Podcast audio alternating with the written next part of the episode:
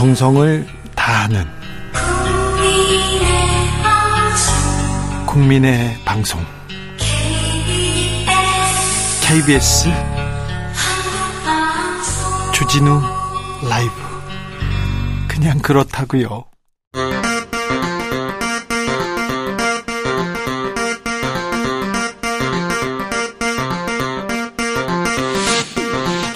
주진우 라이브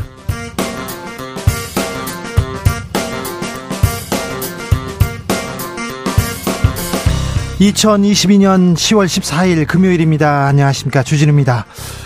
조선은 일본과 전쟁한 적이 없다. 조선은 일본군의 침략으로 망한 게 아니다. 정진석 국민의힘 비대위원장의 발언이 정치권 흔들고 있습니다. 전 국민 역사 공부하게 만들고 있는데요. 역사학자 전우영 교수는 해방 후 80년간 대일 외교 원칙이 허물어졌다면서 비판하고 나섰습니다. 이 말의 의미 직접 들어봅니다. 서해 공무원 피살 사건과 관련해서 박지원 전 국정원장, 서훈 전 청와대 안보실장 등을 검찰에 수사 요청했습니다. 문재인 정부 핵심 안보라인 대거 수사 대상자가 됐는데요. 관련해서 박지원 전 국정원장한테 직접 들어보겠습니다. 암흑의 시대 우리말도 이름도 꿈도 빼앗긴 청년들이 있습니다. 죽는 날까지 하늘을 우러러 한 점 부끄럼 없기를 입새이는 바람에도 괴로워했던 이들 일제 강점기 시대를 살아낸 두 청년의 이야기 동주 라이너의 시사에서 들려드리겠습니다. 나비처럼 날아 벌처럼 쏜다. 여기는 주진우 라이브입니다. 오늘도 자중차에 겸손하고 진정성 있게 여러분과 함께 하겠습니다. 출범 40주년을 맞는 프로야구 올 시즌을 마치고 지금 포스트 시즌 지금 계속되고 있습니다. 음, 국민 타자 이승엽 KBO 홍보대사가 삼성의 간판 타자였는데 두산 베어스 감독으로 선임됐습니다. 어, 이거 어떻게 된 일이야? 그러니까 승엽이는요. 열심히 하겠습니다. 이렇게 얘기했습니다. 종범이 형입니다. 이분은 이종범 어, LG 이군 감독인데요. 아, 몇 년 전만 해도 아이고 정우가 나 따라오려면 멀었어. 그런데 지금은 어, 정우 아버지로 불린다고 합니다. 키움 히어로즈의 이정우 선수는 타격 5관왕에 올랐습니다.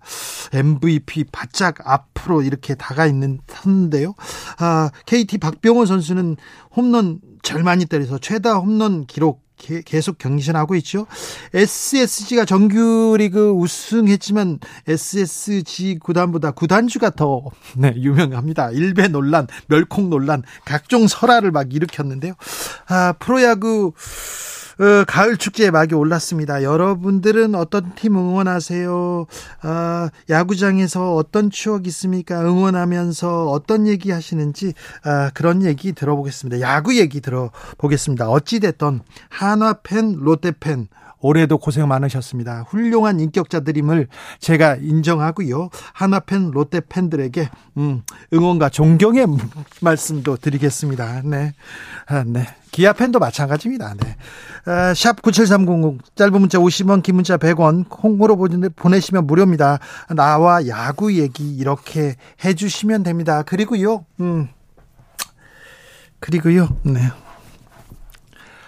전화가 올 수 있어요. 02로 걸려오는 전화가 올수 있습니다. 0584님, 금요일 저녁에는요, 주진우 라이브 함께 버스 운행하면서 즐겁게 청취하는데 교통정체 심합니다. 이렇게 얘기하는데, 음, 네. 아무튼 02로 전화가 올, 오면요, 보이스피싱일 수 있으니까, 네. 조심하시고, 그럴 때마다 주진우 라이브요. 이렇게 얘기하면 됩니다. KBS 일라디오, 아, 5시부터 7시 주진우 라이브 이렇게 외치면, 아, 보이스피싱에 도움이 된다는 거, 네. 조심스럽게 말씀 말씀드립니다. 그냥 그렇다고요. 네, 그럼 주진우 라이브 시작하겠습니다.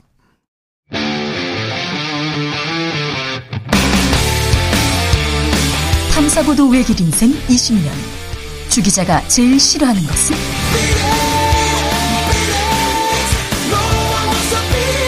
이 세상에서 비리와 부리가 사라지는 그날까지. 오늘도 흔들림 없이 주진우 라이브와 함께.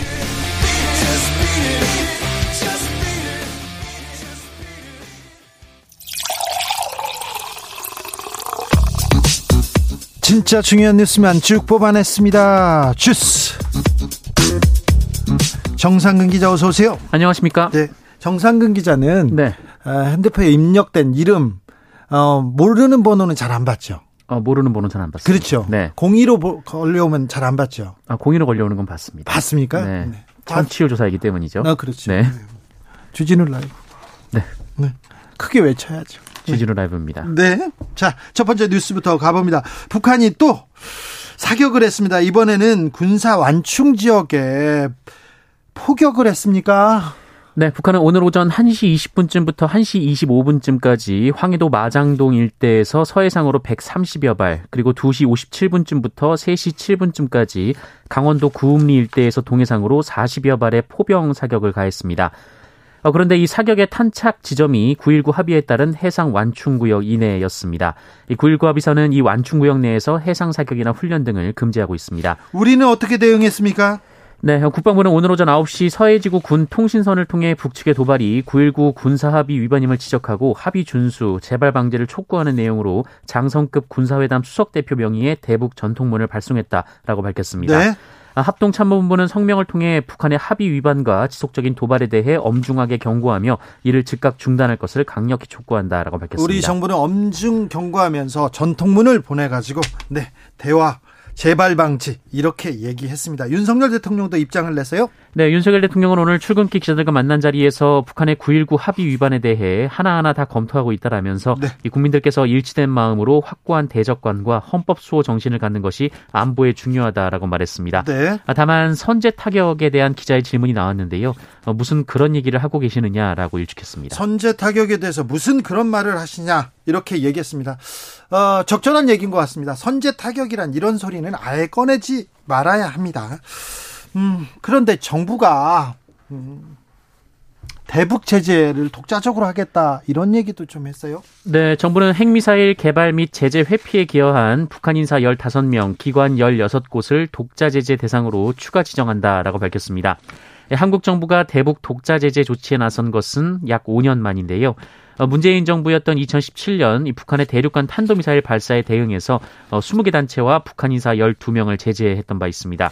그런데요, 대통령실에서 핵 관련된 얘기를 계속 꺼냅니다. 어떤 얘기 또 나왔어요? 네, 대통령실 고위 관계자가 오늘 연합뉴스와의 통화에서 한미 간 핵무기 운용 연습 정례화에 대한 질문을 받고 모든 가능성을 열어놓고 의견을 듣고 검토하고 있다라고 했고요.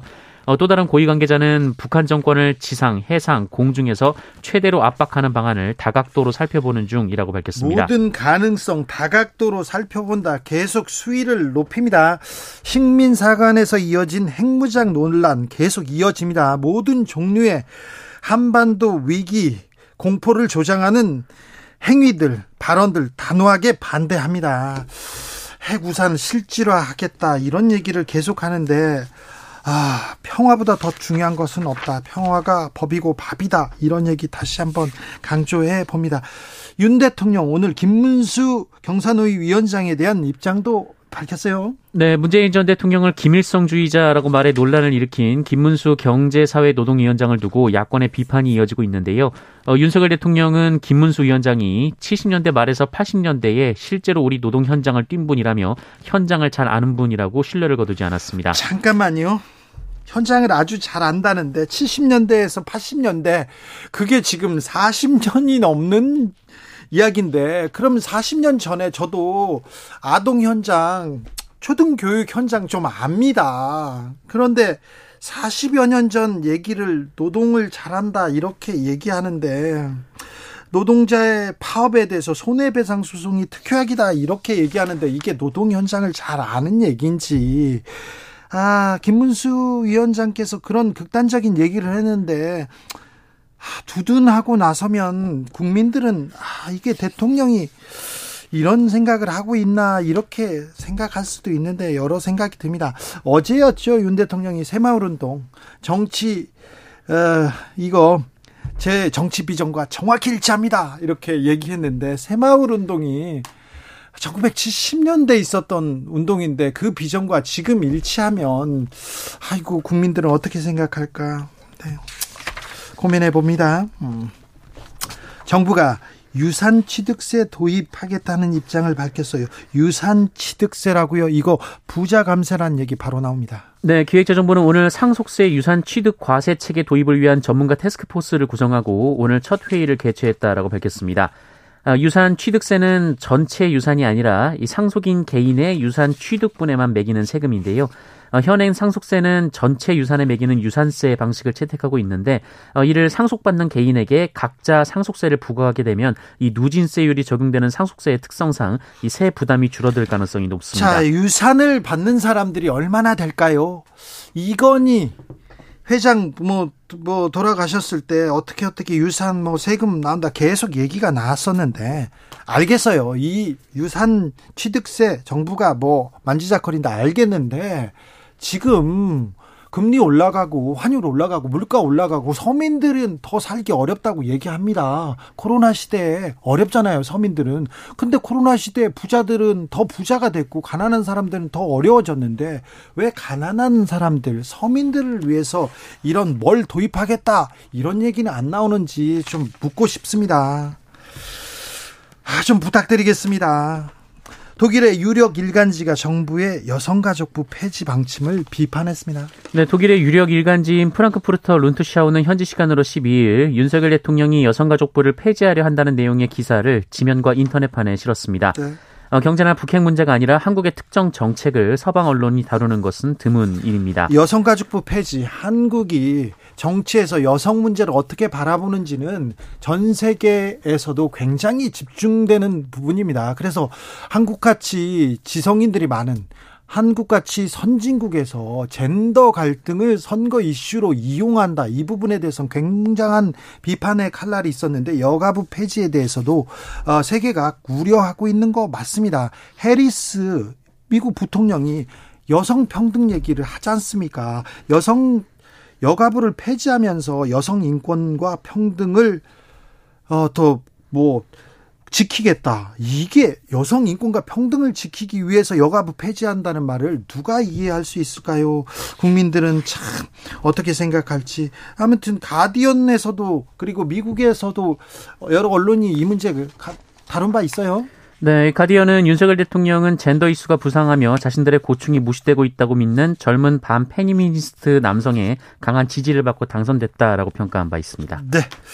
경찰이 이준석 대표 검찰에 송치했는데요. 검찰이 바로 수사에 착수했습니다. 네, 경찰은 어제 국민의힘 이준석 전 대표에게 무고 혐의를 적용해 검찰에 넘겼습니다. 이준석 전 대표는 유튜브 채널 가로세로 연구소가 성상납 의혹을 제기하자 이들이 허위 사실을 유포해 본인의 명예를 훼손했다며 고소했는데요. 네. 어, 경찰은 성상납 폭로를 허위 사실 유포라고 볼 수 없다라고 판단했습니다. 호호, 그러면 성접대 의혹 실체 있다고 판단했는데 이준석 전 대표의 정치 운명은 어떻게 될지 잠시 후에 저희가 이렇게 자세히 다뤄보겠습니다. 어, 장재원 의원의 아들 실형 확정됐네요. 네, 음주 측정 요구에 불응한 혐의로 기소된 장재원 의원의 아들 장용준 씨가 징역 1년의 실형을 확정받았습니다. 네. 네, 장용준 씨는 지난해 9월 18일 오후 서울 서초구 성모병원 사거리에서 승용차를 운전하다가 접촉 사고를 냈고 어, 경찰관 음주 측정 요구에 불응하며 경찰관을 머리로 들이받은 바 있습니다. 경찰을 들이받았습니다. 그리고 이번이 첫 번째가 아니었는데요. 음, 아무튼 지난달에 석방돼 가지고 장용준 씨는 자유의 몸이 되어 있습니다. 코로나 상황 어떻습니까? 네, 오늘 코로나19 신규 확진자 수는 2만 3,583명이었습니다. 어제보다 3,300여 명 정도 적습니다만 일주일 전과 비교하면 한 1,200명 정도가 늘었습니다. 그러니까 1200명 늘었어요. 그러니까 조심하셔야 됩니다. 각별히 이번 주말 네, 건강하고 안전하게 계시길 바라겠습니다. 주스 정상근 기자 함께 했습니다. 감사합니다. 고맙습니다. 아, 야구 사랑해요. 야구에 대한 추억들 너무 많지요. 얘기하는데 많은 의견 보내십니다. 0328님. 저는 수십 년간 LG 팬이었습니다. LG 팬도 존경합니다. 한동안 하지만 그동안 LG 팬이라고 자랑스럽게 말하지 못하고 살아왔어요. 그렇죠. 두산한테 이렇게 눌려 산 게 얼마입니까? 근데 이제 어깨 좀 펴고 살아도 되는 거겠죠. LG 가을 야구 화이팅. 유광 점퍼 입고 어깨 쫙 펴고 응원 가겠습니다. 네, LG 화이팅 얘기합니다. 3245님, 중3 때 해태 타이거즈 응원하러 광주 무등 경기장 도시락 싸서 담 넘어가다가 친구 둘이랑 걸려가지고 혼난 기억납니다. 35년 전 얘기입니다. 도시락 싸는 것까지는 좋았는데, 응원도 좋았는데 왜 담 넘어가요? 네. 0174님, 두산 팬인데요. 오재원 은퇴하고, 김태형 감독도 가고, 가을 야구도 없고, 참 오랜만에 느끼는 한가함입니다. 새로운 이승엽 감독 환영합니다. 2023년 기대해 봅니다. 그렇죠? 아, 두산이 왕조를 이뤄가지고 한국 시리즈 그냥 매번 나갔죠. 몇 년 연속 나갔습니까? 그런데 이번에는 포스트 시즌에서 두산을 보지 못하다니 김태형 감독 아 대단한 대단한 승부사고 용장이었고 그 지략 대단했는데 아무튼 이승엽 감독의 두산을 아, 어떻게 벌써부터 설렌다 그런 분들 많습니다. 0900님 제주에 산다는 이유 하나만으로 50 다 되도록 야구장 한번 못 가본 한 사람입니다. 게다가 94년 LG가 우승하던 해 마지막 7차전이던 10월 24일 입대한 입대로 한 달 후에나 우승 소식을 접했던 아픔도 있습니다. 이번에는 꼭 우승하길 기원합니다. LG 아자아자 얘기합니다. 네. 7209님, 저는요, 10년 전에요, 잠실 야구장 15,000 관중 앞에서 프로포즈 했습니다. 결혼에 성공해서 잘 살고 있어요. 아, 그래요? 지금도 온 가족이 직관 가서 응원하고 있어요. 얘기합니다. 아, 15,000 관중에서 프로포즈. 어우, 네. 대단하십니다. 네. 아, 마이쭈님께서 하나팬이 남자친구로 최고를 알았던데 정말인가요? 정말입니다. 하나팬이라면 은근과 끈기, 성실 이런 면에서 모든 점에서 최고 점수를 주고 일단 시작해야 됩니다. 하나 팬들은 일단 최고라는 건 네, 한번 말씀드리고 가겠습니다. 롯데 팬 예, 뭐 네, 못지 않습니다. 네.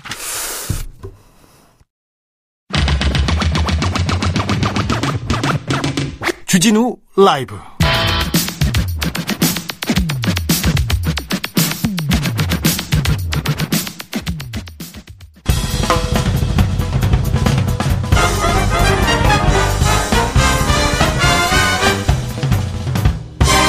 훅 인터뷰 모두를 위한 모두를 향한 모두의 궁금증 훅 인터뷰 일본은 조선 왕조와 전쟁을 한 적 없다. 조선은 일본군 침략으로 망한 것이 아니다. 국민의힘 정진석 비대위원장의 발언 일파만파 커지고 있는데요. 아, 역사학자 전우영은 이렇게 일갈합니다. 침략자의 교과서 조선 총독부가 간행한 조선사 교과서 내용을 아주 충실히 요약했다. 역사학자 전우영 교수님 모셨습니다. 안녕하세요. 네, 안녕하세요. 네. 아, 정진석 위원장의 말, 아, 그리고 나서 어, 식민사관이다. 이거 국민들의 비판이 있다 얘기하니까 진실을 왜곡하고 호도하지 마라. 식민사관이 아니라 역사 그 자체다. 공부 좀 해라. 이렇게 얘기했는데 어떻게 들으셨습니까? 어, 그분이 어디서 공부를 하셨는지 혹은 언제 공부를 하셨는지 잘 모르겠어요. 뭐 저보다 나이가 많이 많지는 않으신데 네.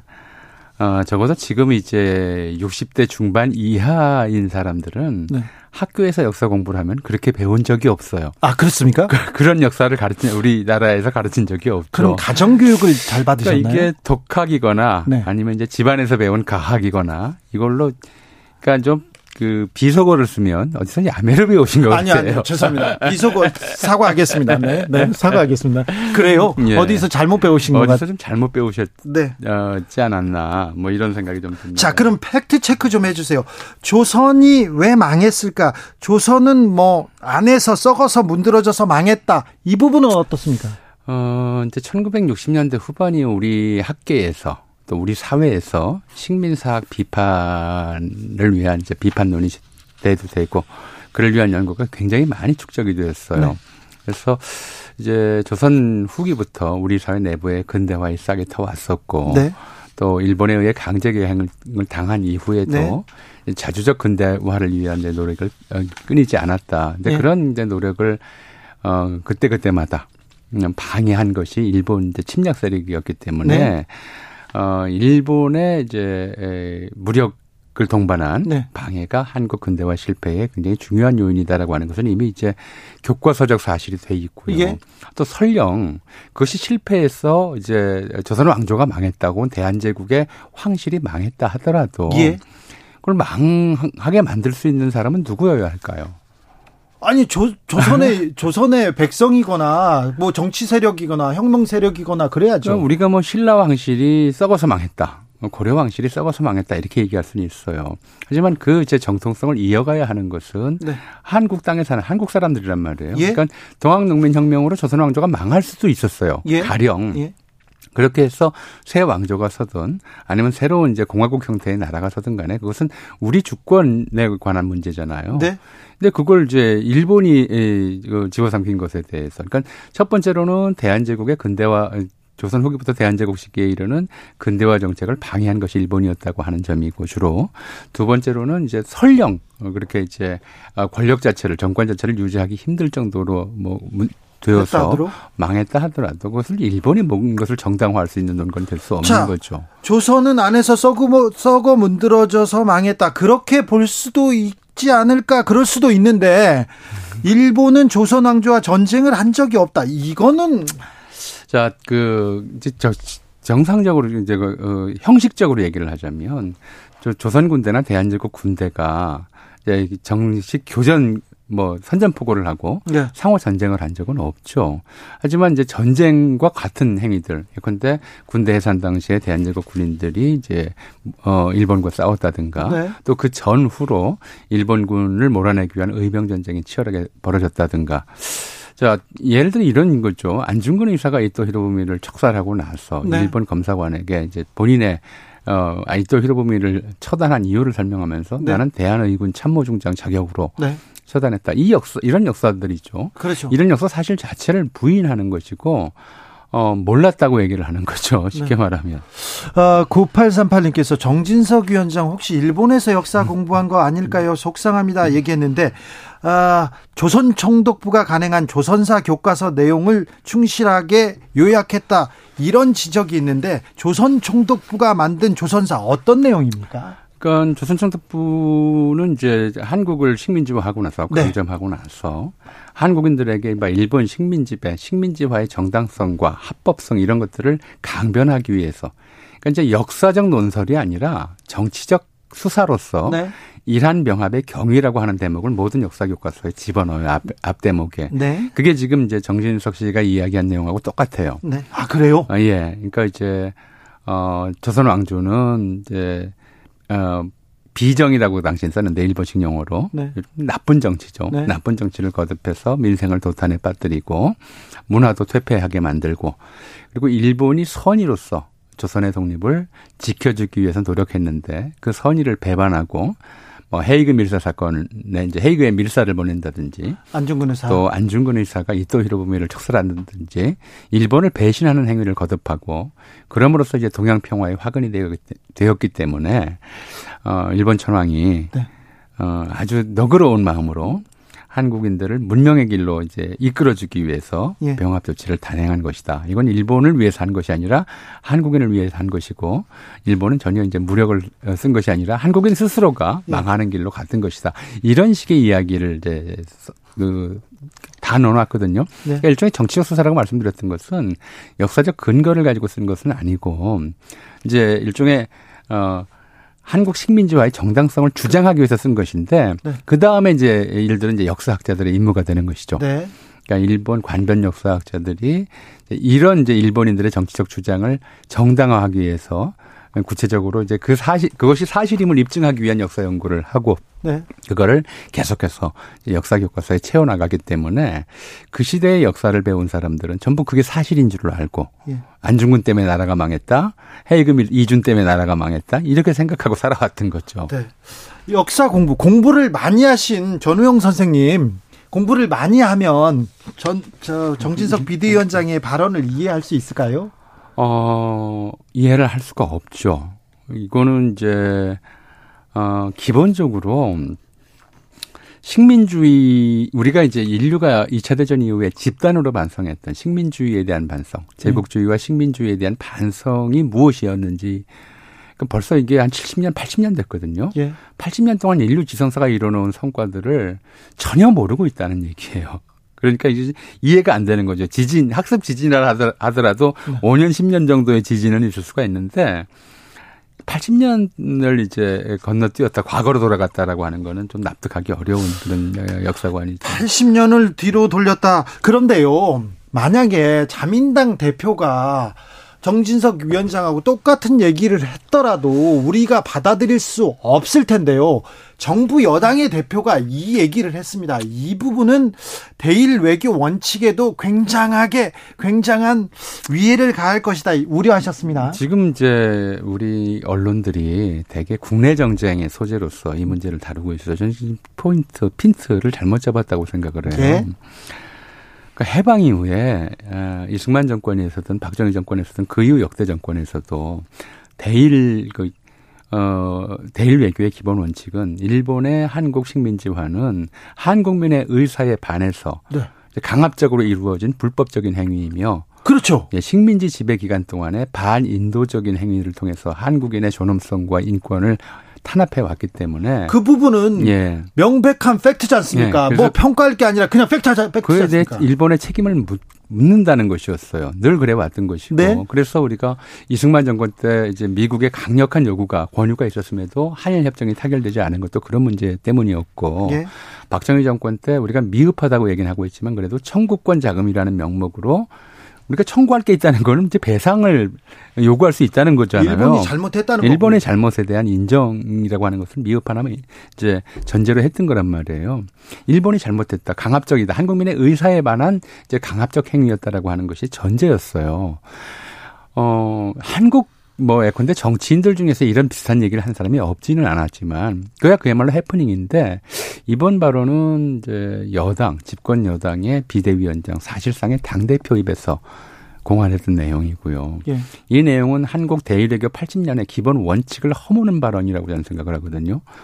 이제 언론이 지금 주목해야 될 점은 그거예요. 아직은 이제 이것이 국내 정쟁으로서만 논의가 되고 있지만 향후 일본에서 이 주장을 똑같이 한다면 네.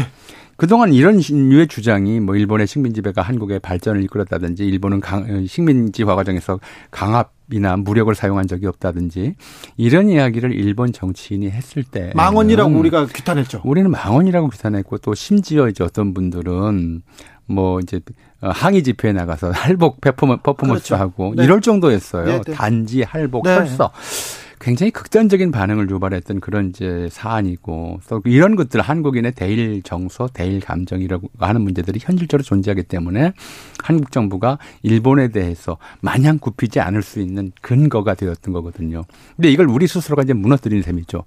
집권 여당 대표가 이렇게 이야기함으로써 앞으로 일본의 어떤 정치인이 망언을 해도 네. 우리가 그걸 규탄할 자격이 있느냐라는 문제를 자문해야 될 것이고요. 그렇죠. 일본으로서도 이제 이 발언은 우리가 하는 얘기가 아니라 너희 너희 나라의 네. 집권당 대표가 한 말이다라고 이제 얘기를 하면 그러니까 대일 외교에 우리가 굉장히 이제 강하게 나갈 수 있었던 우리가 어, 뭐 억울하게 피해 보지 않을 수 어, 보지 않을 수 있었던 이제 국민 정서라고 하는 담보 네. 이걸 스스로 포기해버린 굉장히 외교적으로 어 나쁜 처사, 나쁘다기보다는 정말 어 자해 수준의 네. 그런 발언이다. 그래서 이거는 어, 좀 아직 이제 이게 뭐 잠잠해지는 것처럼 이제 느껴지시겠지만 두고두고 한국 외교에 부담을 던질 거고요. 이 부담을 좀 줄이기 줄이거나 없애기 위해서라도 네. 어 정진석 의원 스스로가 이 문제에 대해서 어떻게든 책임을 지고 어 이게 한국 정부의 공식적이거나 한국 국민들의 합치된 또는 다수의 의사가 아니라고 하는 것을 어 일본에 표명할 필요가 있다고 생각을 합니다. 네, 표명해야죠. 해야 돼. 이게 아, 저, 저 역사 선생입니까? 이거 하나만 물어보겠습니다. 간단히 묻습니다. 시간이 다 돼가지고요. 음. 신영복 선생님을 존경하면 김일성 주의자입니까? 신영목 선생이 김일성 주의자인가요? 아니죠. 그렇죠. 그러니까 어떤 사람에게 어떤 주의자란 낙인을 찍고 그리고 나아가서 주의자이기 때문에 총살감이다라는 얘기까지 하려면 근거를 제시해야 될 거 아니에요. 네. 뭐 그의 어록이라든가 뭐 행실이라든가 이런 걸 가지고 근거를 제시해야 되는데 아무 근거도 없이 한국에서 김일성주의자라는 말은 그야말로 총살감이라는 말과 동의어예요. 네, 네, 빨갱이라는 그렇게 빨갱이도 심한 빨갱이죠. 네. 이렇게 얘기를 하려면 이제 그렇게 해서 사람을 죽, 어, 죽여도 되는 사람으로 이제 매도하려면 근거가 있어야 하는데 아무 근거도 제시하지 않고 얘기를 하기 때문에 네. 이건 뭐 멀리 갈 필요도 없죠. 그냥 어, 마녀 사냥인데 마녀 사냥꾼이라고 스스로 잘 어, 이제 자백한 네. 그런 발언이라고 봐야 될 것 같습니다. 알겠습니다. 정진석 비대위원장의 말이 지금은 우리 정치권에서 맴돌고 있지만 향후 한일 관계, 외교 관계, 사실 한일 관계가 지금 고착된 게 다 역사 문제 아닙니까? 그렇죠. 근데 역사 문제에 굉장히 큰 파문을 일으켰다 이렇게 얘기하는데요. 정진석 비대위원장도 의 입장도 저희가 들어보려고 계속 노력하고 있습니다. 계속 추진하고 있는데 잘 안 오십니다. 아, 여기까지 듣겠습니다. 역사학자 전우영 선생님이었습니다. 감사합니다. 감사합니다. 교통정보센터 다녀오겠습니다. 임초희 씨. 대한민국 정치의 새로운 100년을 준비한다. 21세기형 국회 싱크탱크 정치연구소 영앤영. 정치권에 보내는 고급진 정치 컨설팅 오늘도 뜨겁게 분석해 보겠습니다. 아, 영앤영의 또 다른 영입니다. 엄경영 시대 정신연구소장 어서 오세요. 네, 안녕하세요. 아, 또 다른 영입니다. 최영일 평론가 어서 오세요. 안녕하십니까? 네, 잘 계셨죠? 아, 그럼요. 한동안 아, 정치 이슈 뜨거웠는데 네. 아, 뭐라고 해야 되나요? 말 실수, 말꼬리를 말꼬리가 맞고 실수를 실수로 덮고 계속 네. 커져가는 그런 상황이었어요. 역사 공부 많이 했습니다. 요즘은 아침에 일어나면 순간 이동해 있는 것 같아요. 어디로요? 80년 전으로요? 네, 그러니까 너무 이게 이슈가 많아서 네. 어, 이 핵폭탄급 이슈가 매일 발생하니까 와한이 벙벙할 때가 많아요. 아침에 아니 그래서 이제 때. 꼬꼬무 국감 이런 별명을 붙였던데 네. 꼬리에 꼬리를 무는 국감이다. 네. 이슈가 이슈를 덮고 인물이 인물을 덮고 말이 또 말을 더센 덮고. 말에 덮이고 막 이러는데 어, 뉴스에서 눈과 귀를 뗄 수가 없는 거예요. 매일. 그런 그런데 조금 나쁜 거는요. 네. 사실 어찌 보면 대통령의 말 그리고 권성동 어. 의원의 말, 네. 정진석 비대위원장의 말, 말 의 수위나 네. 좀 어, 정도가 좀 심해지고요. 지금은 핵 무기나 핵 핵무장. 무장까지 네네. 왔어요. 그리고 어디까지 갔냐면 그이 활용 점정이랄까 나쁜 의미로 김문수 경산호 위원장 네. 무슨 김일성 주의자 총살감 이게 지금 21세기 대한민국 국민들이 장관급 위원장에게 들어야 되는 말이냐. 그래서 아까 눈과 귀를 뉴스에서 뗄 수 없다고 말씀드렸는데 폐해는 뭐냐면 머리는 띵해져요. 이게 뭐냐? 이게 뭐지? 이걸 지금 이 정통 시사평론의 시각으로 해석을 해야 될 뉴스가 맞나? 저는 좀 남감할 때가 있습니다. 네, 말씀하셨, 하셨으니까 한번 해보죠. 네, 김, 김문수 이 경산호위 위원장 발언을 보면 네. 이분은 끊임없이 오른편으로 변신을 거듭한 분이거든요. 그렇죠. 아마 가장 대한, 왼쪽에서. 네, 대한민국에서 가장 대표적인 그런 케이스인데 네. 제가 보니까 그게 한 세 가지 원인이 있는, 있는 것 같아요. 네, 일단은 박근혜 대통령 탄핵을 반대했어요. 네. 근데 그때만 해도 소수였잖아요. 예. 그러니까 소수끼리 계속 뭉쳐가면서 계속 오른쪽으로 가는 거죠. 그리고 두 번째는 태극기 집회를 지속적으로 참여했어요. 네. 주도했죠. 한 3, 4년 계속 네. 참여했단 음. 말이죠. 그리고 하나 더 있는데 이게 굉장히 중요합니다. 유튜브를 계속 활동을 했어요. 본인도 유튜브를 운영을 하고 네. 주로 이제 보수 구구 성향의 유튜브에 출연해요. 네. 그런데 자, 이 그러니까 문재인 대통령을 김일성주의자라고 표현하잖아요. 네. 근데 그냥 좀 부드럽게 사회주의자 이렇게 해도 되거든요. 아니 이미 저 문재인 전 대통령이 공산주의자다 이런 표현으로 네. 재판이 있었는데 무죄가 났어요. 예, 예. 왜냐하면 그 정도 직위에 있는 대한민국 대통령이라면 국민 중에 누구에게 그런 정도 비판은 사실이 아닐지라도 받을 수 있다 이런 취지예요. 사실이 네, 네. 아닐지라도 이게 표현의 자유라고 생각해요 저는. 예를 들면 저의 주관적인 시각을 가지고 당신은 무슨 주의자지 그럴 수 있어요. 그런 얘기를 또 우리 방송하는 사람들도 많이 듣는데 마르크스가 말이에요 생전에 무슨 얘기를 했냐면 난 마르크스주의자가 아니란 말이오 이런 얘기를 했어요. 네. 왜 나를 규정짓소 이런 거죠. 레닌이 나 레닌주의자 아니라니까 이러고 살았다니까요. 네, 그래서 제가 이제 맞아 말씀을 드리면 네, 규정을 제가- 하는 거죠. 네, 제가 이제 맞아 말씀을 드리면 그러니까 뭐 사회주의자 이렇게 부드럽게 표현할 음. 수 있는데 왜 하필 김일성주의자냐? 네네. 그리고 이제 총살감이라고 말씀하셨잖아요. 근데 그냥 부드럽게 사법 처리감이라고 하면 되잖아요. 네. 아니 부드럽게나 이렇게 좀 융통성 있게 말을 할 수 있는 분이 아니세요. 네, 그래서 이제 왜 그런 현상이 벌어졌냐면 이렇게 말을 해야 네. 유튜브 구독자가 들어와요. 아, 그렇죠. 그리고 특성이 돈을 있죠. 줍니다. 네, 그리고 돈을 줍니다. 슈퍼챗, 후원금. 네. 그래서 이분이 그런 유튜브, 극우 유튜브에 굉장히 지금 이렇게 습관이 돼 있는 거예요. 아. 그래서 제가 보기에 이날 이제 국정감사 때도 물론 민주당 의원도 그걸 딱 유도를 했어요. 음. 과거에 그 페이스북 이런 것들 거론하면서 그러니까 이걸 뱉어버린 거죠. 음.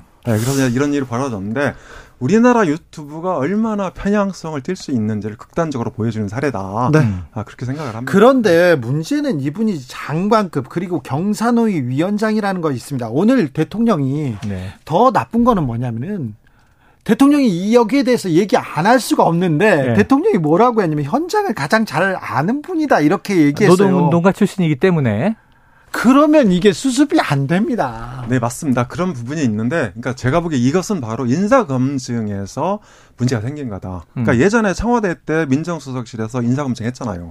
이때는 뭐 정무수석실이라든지 홍보수석실이라든지 이렇게 같이 음. 연계해서 교차 검증을 하거든요. 네. 그리고 사실 검증의 최고 수위는 정치적으로 판단하는 거예요. 이 사람을 인사, 이 사람을 발령했을 때 어떤 문제가 벌어지냐. 근데 지금은 이제 법무부로 가 있단 말이에요. 음. 법무부 인사정보관리단이잖아요. 근데 거기가 아무리 똑똑해도 정치적 판단을 하는 데가 아니거든요. 음. 그냥 과거 발언. 그러니까 예를 들어서 저한테 검증을 맡기면 김문수가 운영하는 유튜브도 들어가 보겠어요. 음. 그리고 김문수가 출연하는 기본으로 봐야죠. 뭐 가로 세로 연구소 이런데 네, 네, 네. 들어가서 이 사람이 발언하는 거 다 체크를 해야죠. 그 들어가봐야 하나요? 네. 그냥 국민들도 대략 다 어떤 아는데. 곳이구나 다 감잡고 알고 있는 곳인데. 그래서 이제 들어가서 보고 디테일하게 그거를 인사. 검증의 주요 판단 네네. 요인으로 제시를 해야 되는데 음. 그런 것이 다 소개돼 있다. 그러니까 용산 대통령실의 정치 빈곤 내지는 정치 결핍이 빚은 참사다. 아, 그렇게 볼 수 있죠. 그래서 저는 이게 결핍일까 사실은 몰라서였을까.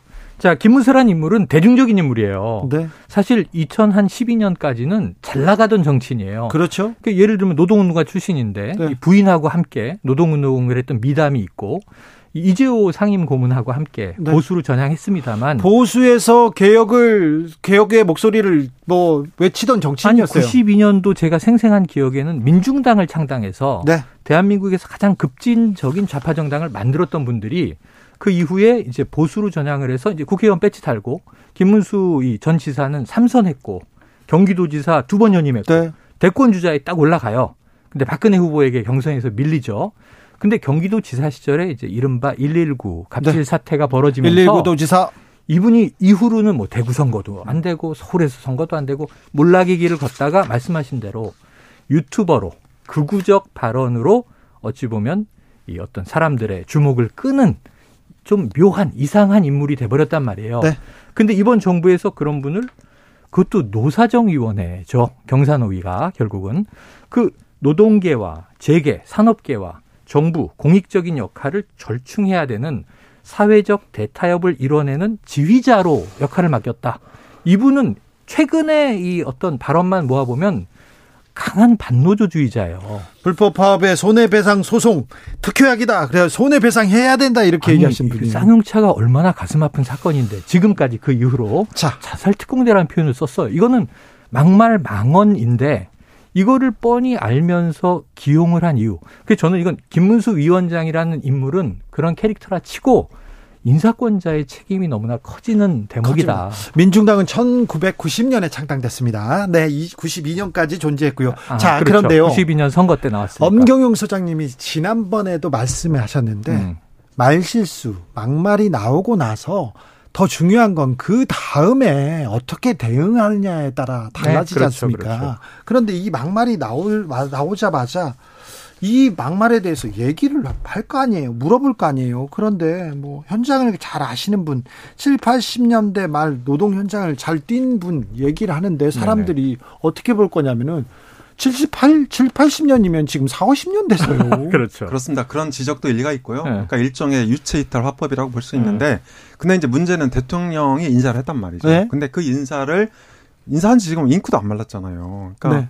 아침에 출근 문답에서 이걸 뒤집을 수가 없어요. 음. 그래서 저는 김문수 위원장이 이미 아, 리더십에 상처가 났다 이번 국정감사에서 그래서 이 경사노위를 제대로 이끌기가 어렵다고 봅니다. 그러니까 음. 만약에 경사노위를 제대로 이끌려면 최소한 과거 경기도지사 시절로는 돌아가야 된다. 그렇지 않으면 이게 이제 현장에서 말빨이 안, 먹, 안 먹힐 거라고 봅니다. 그런데 네.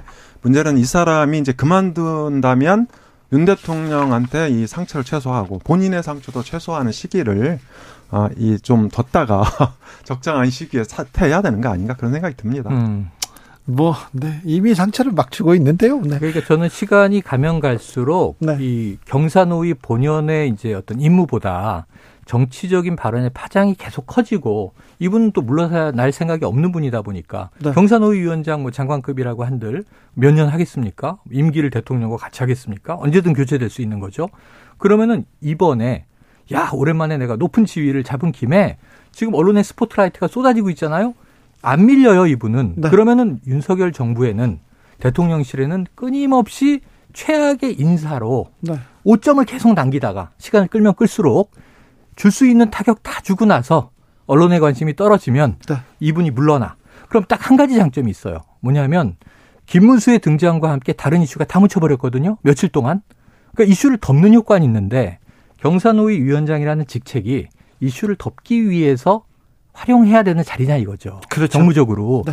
여긴 또 본연의 역할들이 있는 겁니다. 그러니까 지금 기관장들 나가라고 얘기하는 권성동 의원 같은 분이 아니 비전과 노선이 현 정부와 맞지 않는 전 정부 인사들이 왜 그 자리 지키고 있어 하고 대놓고 나가라고 쏘잖아요.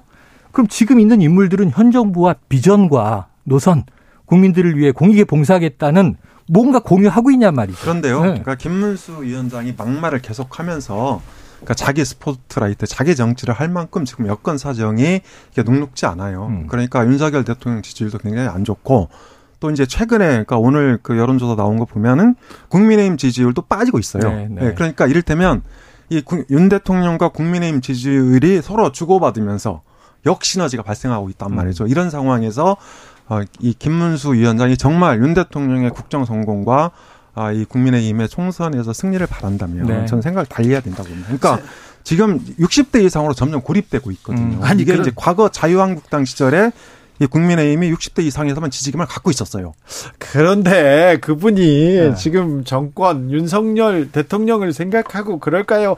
만약에 지금 기- 어, 경산의 위원장 임기 2년입니다. 네. 그 전에 나가라 그러면 너도 공산당이다 이렇게 말할 것 같은데요. 아니 이분이 가장 최근에 대척점에 있었던 정치인이 누구냐면 황교안 전 대표예요. 네. 어, 왜냐하면 같이 그 태극기를 주도했는데요. 같이 태극기를 주도했는데 지난 총선 21대 총선에서 당을 아예 따로 뗐죠. 네. 그때 정광훈 목사가 후원자 역할을 하면서 제 기억엔 자유통일당이라고 만들어서 네. 아예 이 지금 국민의힘에서 나왔었어요. 예. 그래서 가장 더 강성 우파적인 정당으로 했는데 이제 뭐 총선에서는 이제 성과가 안 났습니다만 네. 그리고 이분이 지금 윤석열 정부에 들어왔는데 정치 노선으로 보더라도 보수 내에서도 사실은 이게 찬탄 반탄 찬, 에, 탄핵 찬성 반대 이런 기류로 보면 탄핵의 강을 건넜다라고 이제 얘기하고 있는 보수 정당 입장에서 네. 지금 이 총살감을 설명할 때 박근혜 전 대통령이 22년 말이 되느냐. 문재인 전 대통령은 더 받아야 된다. 근데 이게 논리가 말이 안 되는 게 그분은 자기 머릿속의 의식의 흐름인 것이 뇌물죄를 포함해서 지금 국정농단에 관한 대법원 확정이 됐어요. 본인이 생각하는 이데올로기의 어떤 나와 나보다 저 사람은 네. 더 왼쪽에 있지. 네. 그러니까 친북이지, 종북이지. 그러니까 저 사람은 총살감이야. 네. 라는 단정을 어떻게 사법적으로 아무 논리적 근거 없이 자. 막 얘기할 수 있냐고. 아, 그저 자, 우리가, 자꾸 김문수 자, 그렇죠. 얘기를 하면 여기는 그만하자고요. 네, 시청률이 떨어질 것 같아요. 아니요, 그 정치율을 떠나서요. 네. 떠나서 우리가 지금 김문수 위원장 얘기를 해야 되는지, 네. 김문수 위원장의 태극기 아스팔트 발언을 우리가 얘기를 해야 되는지, 네. 이거 자체가 윤석열 정부한테 엄청난 부담입니다. 네, 그렇습니다. 이게 무슨 모든 막말을 이렇게 덮어서 감사하다 이렇게 생각하는지는 사실 모르겠습니다만, 더 중요한 얘기는 지금 여권의 네. 지도급에서 얘기하는 핵무장론. 자, 글로 넘어갑니다. 중요한 거죠. 0328님께서 40년 넘게 살면서 수많은 막장 드라마 봤는데 요즘 정치계보다 더한 막장은 없습니다. 네. 역대급 막장 정치인들 대한민국 어쩌면 좋아요 얘기하는데 자, 지금은요. 음. 막말이 계속 나오다가 네. 뭐 식민지배 음, 역사 문제. 역사 문제까지 갔다가요. 선생님 다녀가셨으니까. 거기다가 지금은 핵 얘기를 합니다. MPT 탈 때 핵무장하자 더 센 발언이 마구 네네. 쏟아지는데 이거 평화와 네. 평화의 가장 큰 해가 되고 있는데 네. 걱정입니다. 아, 제가 한 가지만 말씀드리면 핵무장론, 뭐 이제 전술핵 재배치 얘기도 있지만 지금 이제 심지어는 미국이 만약에 이런 논리예요. 북한이 전술핵으로 우리 이 남한을 타격을 하고 자 그럼 미국이 핵을 쏴주고 도와줄 줄 알았는데 미국이 본토에서 핵 쏘면요 반경 300km가 초토화되는 거예요. 그럼 우리 우리 국토 정도는 3분의 1씩 날아가요. 히로시마 나가사키에 지금 수천 수만 배의 핵폭이란 말이죠. 지금 그럼 북이 공격하고 저 미국이 한 번 쏘면 두 번두 방이 이미 아니, 끝나요. 그래서 핵은 안 쏠 때 무서운 것이지 쏘는 순간은 아무 의미 없이 공멸로 가는 것이다. 네. 그렇게 무서운 무기인데 네. 자, 자, 그렇- 아. 핵무장론의 문제를 한 가지만 지적드리면 핵무장론은 지금 보수가 절대로 얘기하면 안 되는 금기예요. 왜냐하면 우리나라 역사상 유일하게 자체 핵무장론을 딱 한 번 얘기한 게 박정희 정권인데 네. 미국 카터 행정부 때 주한미군 철수한다 그러니까 어 미군이 철수해? 그때 남북이 막 체제 경쟁하고 있을 때입니다. 그러니까 우린 그럼 핵을 갖겠어. 이게 무궁화 꽃이 피었습니다. 소설에 나오잖아요. 그 결과가 어떤 참극인지를 우리가 알고 있죠. 그리고 이제 실현되지도 못했죠. 핵무장은 미국과 한국의 동맹이 깨졌을 때 가능한 거예요. 자, 그럼 한미 동맹을 이렇게 두텁게 하자고 얘기하는 보수가 핵무장은 미국이 동의할까요? 자, 그런데 음. 상황이 많이 달라졌죠. 그러니까 사실은 북한은 이미 핵 보유 국가입니다. 정세균 전 국회의장이 미국을 아, 공식적으로 지금- 인정하시는 네, 건가요? 미국을 그러니까 내용상으로 네. 자, 공식적으로는 아니고 그러니까 네. 정세균 국회의장이 지금 미국을 방문 중인데요. 네. 거기서 그런 얘기를 했어요. 그러니까 간담회 참석해서 어, 북한이 이핵 보유 4, 5위국이다. 음. 그래서 이 한미일 군사 협력은 불가피하다 이런 발언을 했는데요. 그러니까 사실 그 17일이 지금 중국 당대회 마지막 날입니다. 네. 그리고 다다음 주 11월 8일이 미국 중간 선거일이에요. 그렇죠. 그래서 다음 주나 다다음 주에 북한이 핵실험할 가능성이 있고 음. 핵실험을 하게 되면 즉 소형 그러니까 소형 전술핵. 예, 예, 전술 핵무기 실험하게 될 텐데 그러니까 실제로 북한이 핵무기를 실전에 배치하게 되는 단계가 왔어요. 네. 그러니까 물론 그래서 저는 보수가 지금 전술핵을 배치하자 그게 이제 저는 반은 뭐 진심이고 또 국민들이 원하니까 그렇지만 반은 당 내용도 있다. 음. 왜냐하면 지금 이 윤석열 대통령이나 국민의힘 지지율이 밀리잖아요. 그렇죠. 예, 그래서- 그러니까 민주당이 밀리기 때문에 이거를 핵 문제, 그러니까 국민들이 찬성하는 핵 문제를 안보 이슈, 그러니까 이걸 이제 쟁점화해서 그러니까 지지율을 좀 끌어올려 보자 이렇게 해갖고 지난주에 5% 포인트 끌어올렸어요. 근데 이번 주에 이제 강경론으로 계속 음. 가니까 이제 다시 이제 이 숨고르게 들어간 들어간 국민들은 지금 엄 소장님 말씀에 아 일리 있다 그럴 수 있는데 이게 적어도 이 국가 경영을 하는 입장은 지금 국제 정세를 하나도 빼고 볼 수 없잖아요. 그러니까 우리가 뭐 북한과 남한만 평지에 있다. 재래식 무기를 붙는다. 그럼 우리 걱정 안 해도 되는데 핵이라는 비대칭 전력 때문에 우리가 불안해졌는데 사실상 핵보유국이라 치고 아까 말씀하신 중국의 7중 전에 끝나고 미국의 중간 선거 있기 전에 우리 국정원은 7차 핵 실험할 가능성이 크다 그랬는데 전 세계적인 뉴스는 뭐냐면 푸틴이 우크라이나에 전술핵을 쓸 것이다. 러시아는 전술핵을 보유하고 있는 국가잖아요. 공식적인 핵 보유국이고. 그러면 이제 바이든 대통령의 관심은 푸틴이 핵을 쓸까? 그러면서 계속 말리는 중이에요. 합리적인 행위자다. 그런 미치광이 짓 안 할 거다. 지금 미국의 관심이 여기 있는데 뭐 한반도에서도 7차 핵실험 부차적인 문제예요. 그럼 이런 상황에서 지금 전술핵을 한반도에 배치하는 순간 우크라이나, 중동이 아니라 전 세계 신냉전 기류에서 중국과 러시아는 어 저게 정말 북한을 향해서 놓은 전술핵일까? 혹시 나 전술핵 쓸 수도 있는데 러시아 푸틴이 그럼 이건 신냉전의 화약고가 된다고요 한반도가. 자, 그래서- 이걸 왜 끌어들이겠다고 나서서 제발 전술핵을 재배치해 주십시오. 이게 국제 정세를 이해하는 판단입니까? 자, NPT 탈퇴 그리고 독자 핵무장까지 이거 나가도 너무 나가는데 그렇다고 해서 이게 자, 정치적으로 정치적으로 이 프레임을 바꾸겠다 여기까지는 좋은데 국면 이게 전환용이다. 국면 전환용이라고 하더라도 부적절하고 이 부분이 아, 국민들한테 마음을 얻지는 못합니다. 자 여론조사 제가- 개요를 네. 잠깐 음. 말씀해야 네, 됩니다. 제가 말씀하셔서. 두 가지 말씀을 네. 잠깐만요. 한국갤럽에서 지난 11일, 13일 전국 성인 1000명을 이건 꼭 해야 대상으로 돼. 했습니다. 그런데 어, 자- 잘하고 있다, 대통령 잘하고 있다는 응답은 28%, 못하고 있다는 응답은 63%로 집계됐습니다.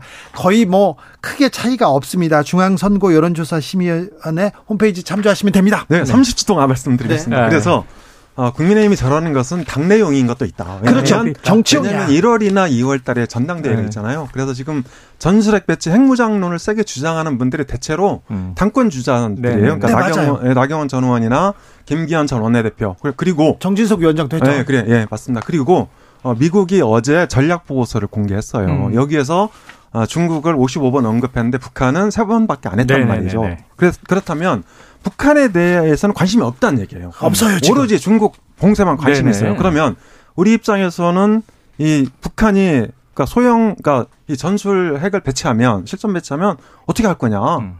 남북 관계 2.0에 대해서 고민할 수밖에 없는 겁니다. 네, 네, 네. 그런 그런데 한미 동맹을 그렇게 거예요. 이야기하면서 일본을 또 끌어들이려고 하면서 그걸로도 부족해서 핵무장까지 얘기하면서 그럼 이 세계는 다 서로. 이해 상충되는 아이고. 전략을 얘기하고 있는 거라니까요. 자, 한 가지 길로 얘기해 달라고요. 아무리 정치도 좋고 안보도 네. 좋고 그렇지만 핵막 비핵화 이건 너무 무서워요. 아, 9201님 최영일 형님이 흥분하셨어요. 아, 멋져요 얘기합니다. 네, 네, 항상 흥분했네. 차분합니다. 아 어, 엄경영 소장님 그래도 핵은 아니지 않습니까? 아무리 정치적인 노림수라고 해도 이건 아닌데 조금 차지해 주세요. 지도자란 분들이 정치인이란 분들이 정치적으로 핵 언급하는 거는 네. 나빠요. 아주 나빠요. 네. 엄경영, 최영일, 최영일, 엄경영 두 분 감사합니다. 고맙습니다. 자, 2부에서 박지원 전 국정원장과 함께 핵 얘기, 핵 얘기 또 한번 해보겠습니다.